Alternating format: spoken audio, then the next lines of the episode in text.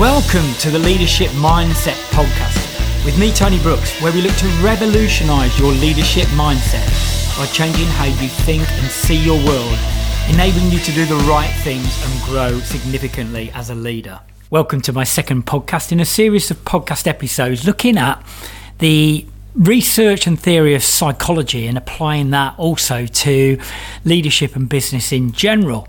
And got four areas today we're going to look at. We're going to look at um, the relationship between language and thought. We're going to look at how vulnerable our memories can be and how they can actually be influenced. We're going to look at the importance of emotional intelligence, particularly applying that in leadership. And finally, why neuro- neuroplasticity gives us great hope about our own ability to grow and improve over time.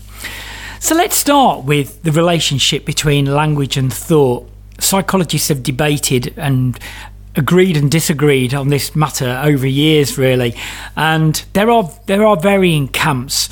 But the one of the original uh, schools of thought really was from the Sapir-Whorf hypothesis, which was more about the fact actually that language was the driver of thought. And there are actually a, a couple of different versions of that. There is a linguistic deterministic version of it, which is a very strong view that language drives thought, and then there's a linguistic relativity relativity view of it that there is some influence from language on thought. But that was that, that was more the earlier psychological view, really, that language was a big driver on our cognition and thought. But there are other schools of thought that called language of thought. A lot of them fall under that camp. That cognition is is more of the initiator, and, and language comes out of that. And you've got psychologists like Noam Chomsky and Lev Lev Vygotsky who fall more into that camp, really that, um, particularly with Noam Chomsky, that language is just an, another form of cognition, one of the cognitive skills that's developed over time, really. So, really, the, the driver being the, the building of our cognitive skills. Lev Vygotsky, I guess, to a degree, falls in between this, that um, really, before the years of, year of two, that speech and thought develop in sort of different independent ways, and then there starts to become that link between them as, as they get through that. But so fascinating stuff from a psychological perspective, and lots, as always in psychology, lots, of different schools of thought and opinions on, um, you know, what is the truth really, you know, and whether language is the, the, pure driver of thought, whether it's the other way around, or whether there's in, some interrelationship. And I guess I fall very much in the camp that there is a circular relationship between the two, that we develop our cognitive skills, and part of that is developing our language ability um, but also, the language that we use can definitely have an impact on our thinking as well, and also on the thinking of others. So, I think as leaders, we need to be really mindful of the language that we use and more conscious of it on a regular basis because we can very quickly drop into more doubtful and negative language, as, as I've talked about before. And I think one of the things I've become very conscious of actually is using more certain language when I'm communicating with myself, but also when I'm talking with other people about my intentions and what I'm going to do. And I always remember I've, I've picked up leaders on, on numerous times when, when, I'm in coaching sessions in their choice of language, but I always remember working with one particular leader where he made a comment that he might try and do something. And I said to him, Is there anything more doubtful in that? And what you're actually saying to yourself is that there is no really strong intention to do that. So, if we're looking at language and the way it can influence our own thinking in particular, then it's important to be mindful of that. Not just only the internal dialogues, but how you express yourself to other people about what you're going to do. But also remember as well that the language you use with other people, with employees and other people in your business, will influence their thinking as well. So, for example, if you give somebody a deadline and say, uh, do your best to you know, to hit the deadline, or if you say you must hit that deadline, there's a difference in suggestion there of what's what's intended. So be mindful of that. Be be mindful, particularly if you're talking about the dynamics of language and thought they're interrelationship, but particularly thinking about how language can influence our own thinking and other people's thinking and be more conscious in the way that we use that. So, the second area I wanted to talk about on this particular episode is about memory. And I've been reading some really interesting material, uh, well, actually, more in, in, back in the last year, really, on the uh, the effect of cognitive biases. Now, the problem is that our minds are constantly looking for shortcuts and making it easy for ourselves in terms of processing information, and you know, in effect, quite lazy, really. And there are a whole raft of cognitive biases that can impact us in the way that we interpret what's going on, but also in the way that um, we can recall things as well from memory. And again, there's a, there's a great uh, number of um, sort of cognitive biases that fall into this memory camp. And there's a few examples of these. There's a context effect.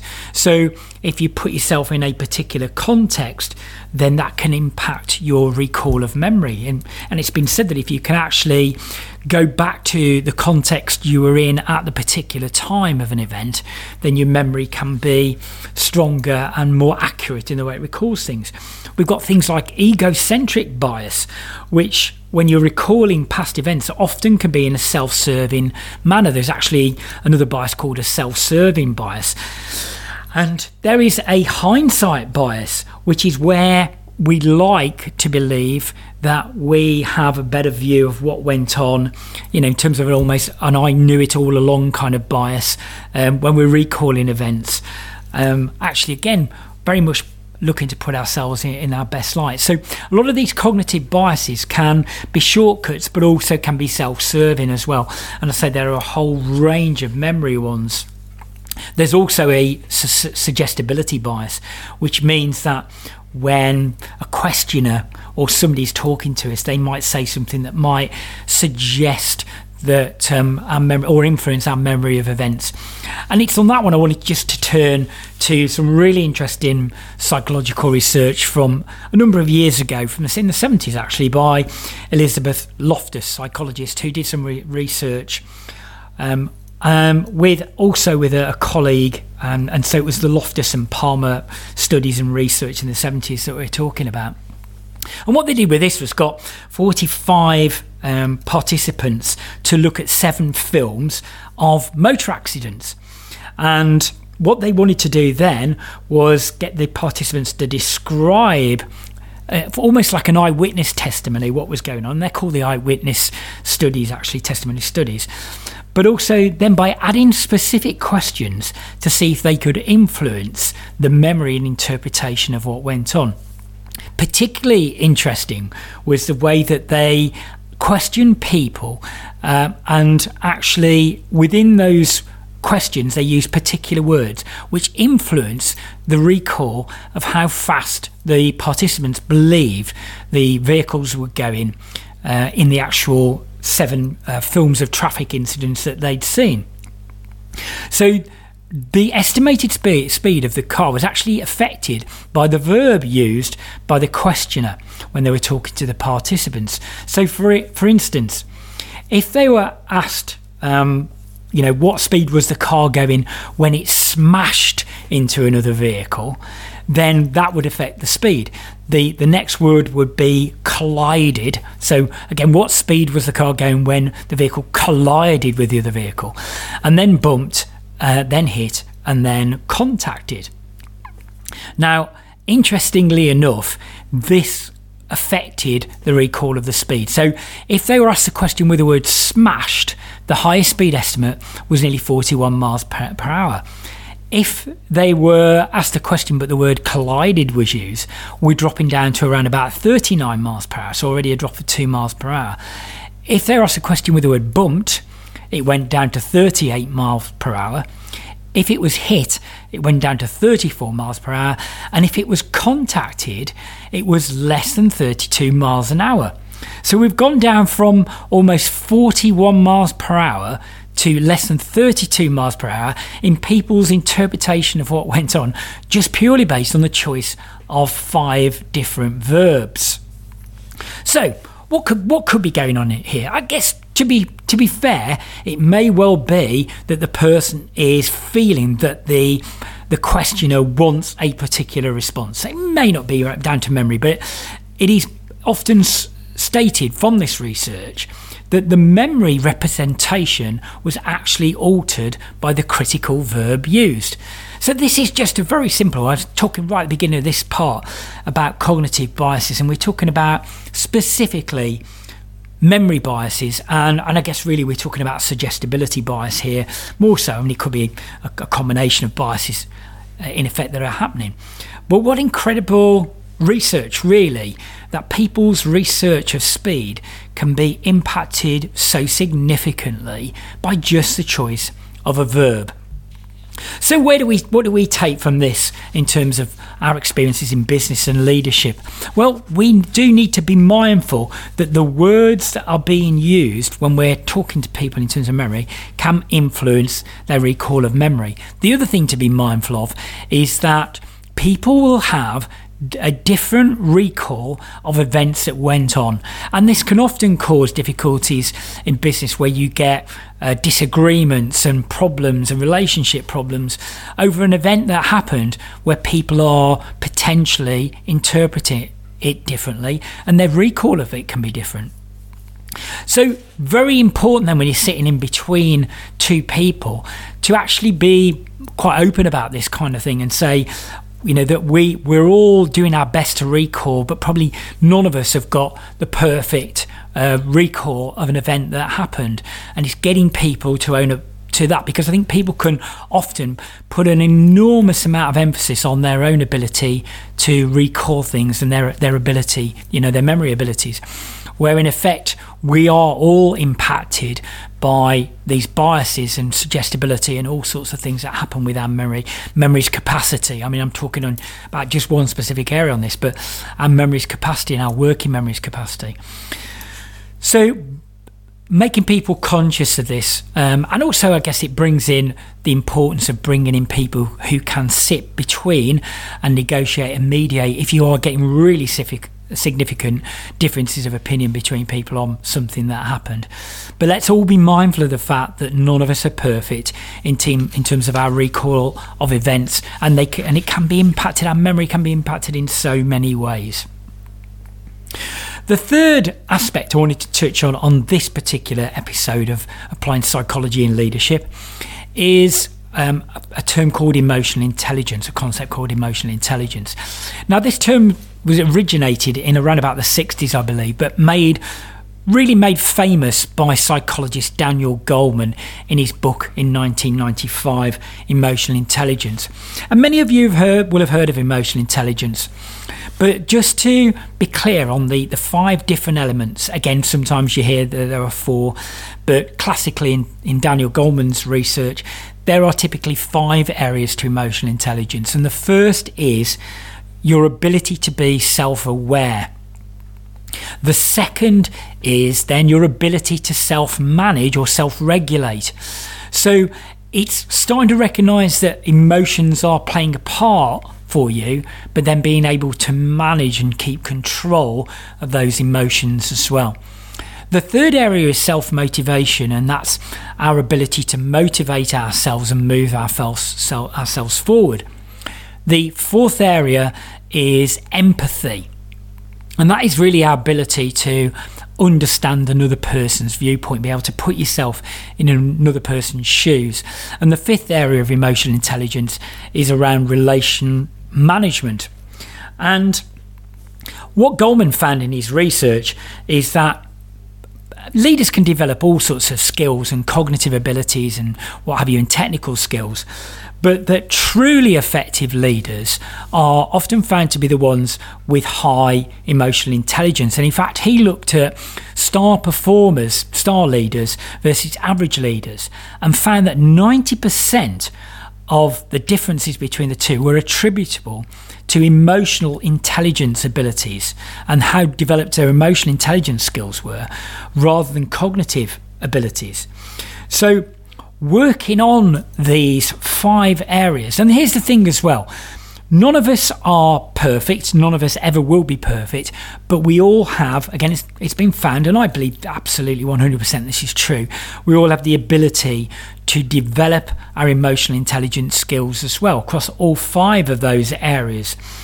So it's continually looking for different things that you can apply and be more conscious of in all five of the areas to keep improving and developing in all five areas. Now I've actually got uh, if any if you any of you are interested in having a look at this, I've got um, an emotional intelligence test that you can do which can give you a view on how you're performing in those five different areas. And certainly, I've got a crib sheet with a number of things that you can apply um, in those five. If you just want the crib sheet in terms of things that you can work on in those five different areas to keep improving your emotional intelligence skills, because remember, it's said that 90% of the attributes of a star performer are those more applying to emotional intelligence rather than cognitive abilities and skills. And there's a whole host of research that supports this around emotional intelligence as such an important driver in terms of leadership performance. So, in an area well worth working on. For the final area today, I wanted to turn to um, a subject I've, I've, touched on in other podcast episodes, episodes, which is neuroplasticity, or in its original form, it was called neural plasticity. Now, neuroscientists used to believe that our brains were only really adaptable and could change and, and improve and change patterns and shape and structure and during childhood. But particularly over the last half of the 20th century, neuroscience started to see that this was an ability that we have right the way through life. In fact, interestingly enough, the spiritual leader, Dalai, the Dalai Lama, was one of the first people talking about the fact that brains can change based on the way that we use them. And I also love the fact that one of my favourite uh, psychologists, William James, was actually terming, using the term plasticity very early on, um, over 100 years ago. Not necessarily applied to neuroplasticity, but this idea of plastic, plasticity and development. It was actually a Polish psychologist called Jerzy Konorski who developed the term neural plasticity, and, and things have developed and grown since then. So, neuroscientists, through MRI scans and looking at the shape of the brain and how that can change based on use, have found that we are all capable of developing new neural pa- uh, pathways, developing reinforcing neural pathways. Our brains can change shape based on use. And there is a, a lovely bit of research that was done in 1997 by psychologist Eleanor Maguire, where she looked at the brains of London taxi drivers. Now, if you go to New York and a lot of other cities, the, the road maps and the road layouts are quite structured, but the London road road networks are highly complex. And what was found by looking at the brains of London taxi drivers that was because they were exercising particular parts of their brain. It was actually the the hippocampus, the part of the brain that's more responsible for spatial memory and navigational awareness. Eleanor Maguire found that the brains of London taxi drivers were more developed in terms of the hippocampus. So, compared to the average person, it was different and it had changed based on use. So, just a really fascinating example of this ability to change our neural pathways. And again, neuroscientists very much look into the fact that the way that we exercise our brains and use our brains can have a more uh, Im- a greater impact on our own well-being and and the issues that we might face than drugs. So exercising our brains all the time. Now, when you apply this to our own worlds, I mean, I thought it was fascinating actually. I, I originally studied maths at university in the early 80s and I dug out, I was clearing out the loft recently and dug out my notes from my, um, my degree and I looked at the notes and I thought, how on earth, over 30 years ago, did I understand all this? and that was because during that time, from when I went through school, had ability in maths and then did um, maths A level and further maths A level, and then went on to study maths at university, I was exercising my neurology in a particular way. And, and in a very sort of logical way, in a mathematical and numerical way, in the kind of studies that I was doing. And of course, I haven't really applied or used that much over the last 30 years. So that ability has subsided. And I often hear people who are leaders saying that they don't have the ability to be creative or innovative or strategic or able to lead people well. But I think what neuroplasticity gives us is that comfort that the more that you exercise your brain down particular pathways and build on your creative skills, for example, and you become more strategic and you learn and you utilize your abilities to lead people and you keep exercising those, the better you can get in all of those different areas.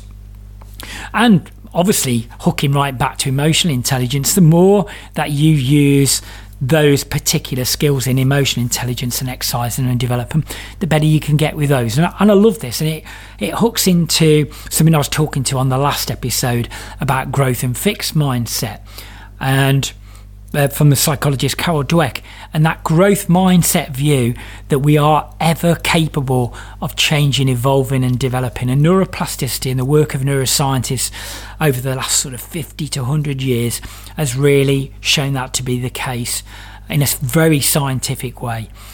So, take heart that you are work in progress. You are always able to grow and improve your skills. And so exercise your brain in ways. I mean, I guess it's been it's been found, hasn't it, that you can stave off the problems of things like Alzheimer's by continuing to exercise your brain and do certain puzzles and this kind of thing. So, we've covered four areas today the relationship between language and thought and, and why that may be important for you in terms of your own self leadership and your leadership of others.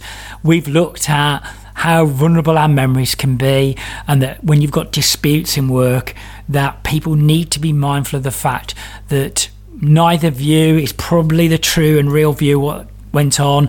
It's been impacted by cognitive biases and memory capability. We've looked at the importance of emotional intelligence and the five areas of emotional intelligence and how it's worth investing your time as a leader in those five areas and grow and improve them. And finally, giving us great hope and faith in our abilities to grow and improve the work of neuroscientists and the concept of neuroplasticity. I trust you found this useful and that if it's only one of those areas that you can take it away and start applying it in your role as a business person, in your role as a leader. And I will be back on the next podcast episode with a further examination of some psychological areas and theories and research and what we can learn from that um, in terms of our general day to day life, but particularly how we can apply that in leadership and business.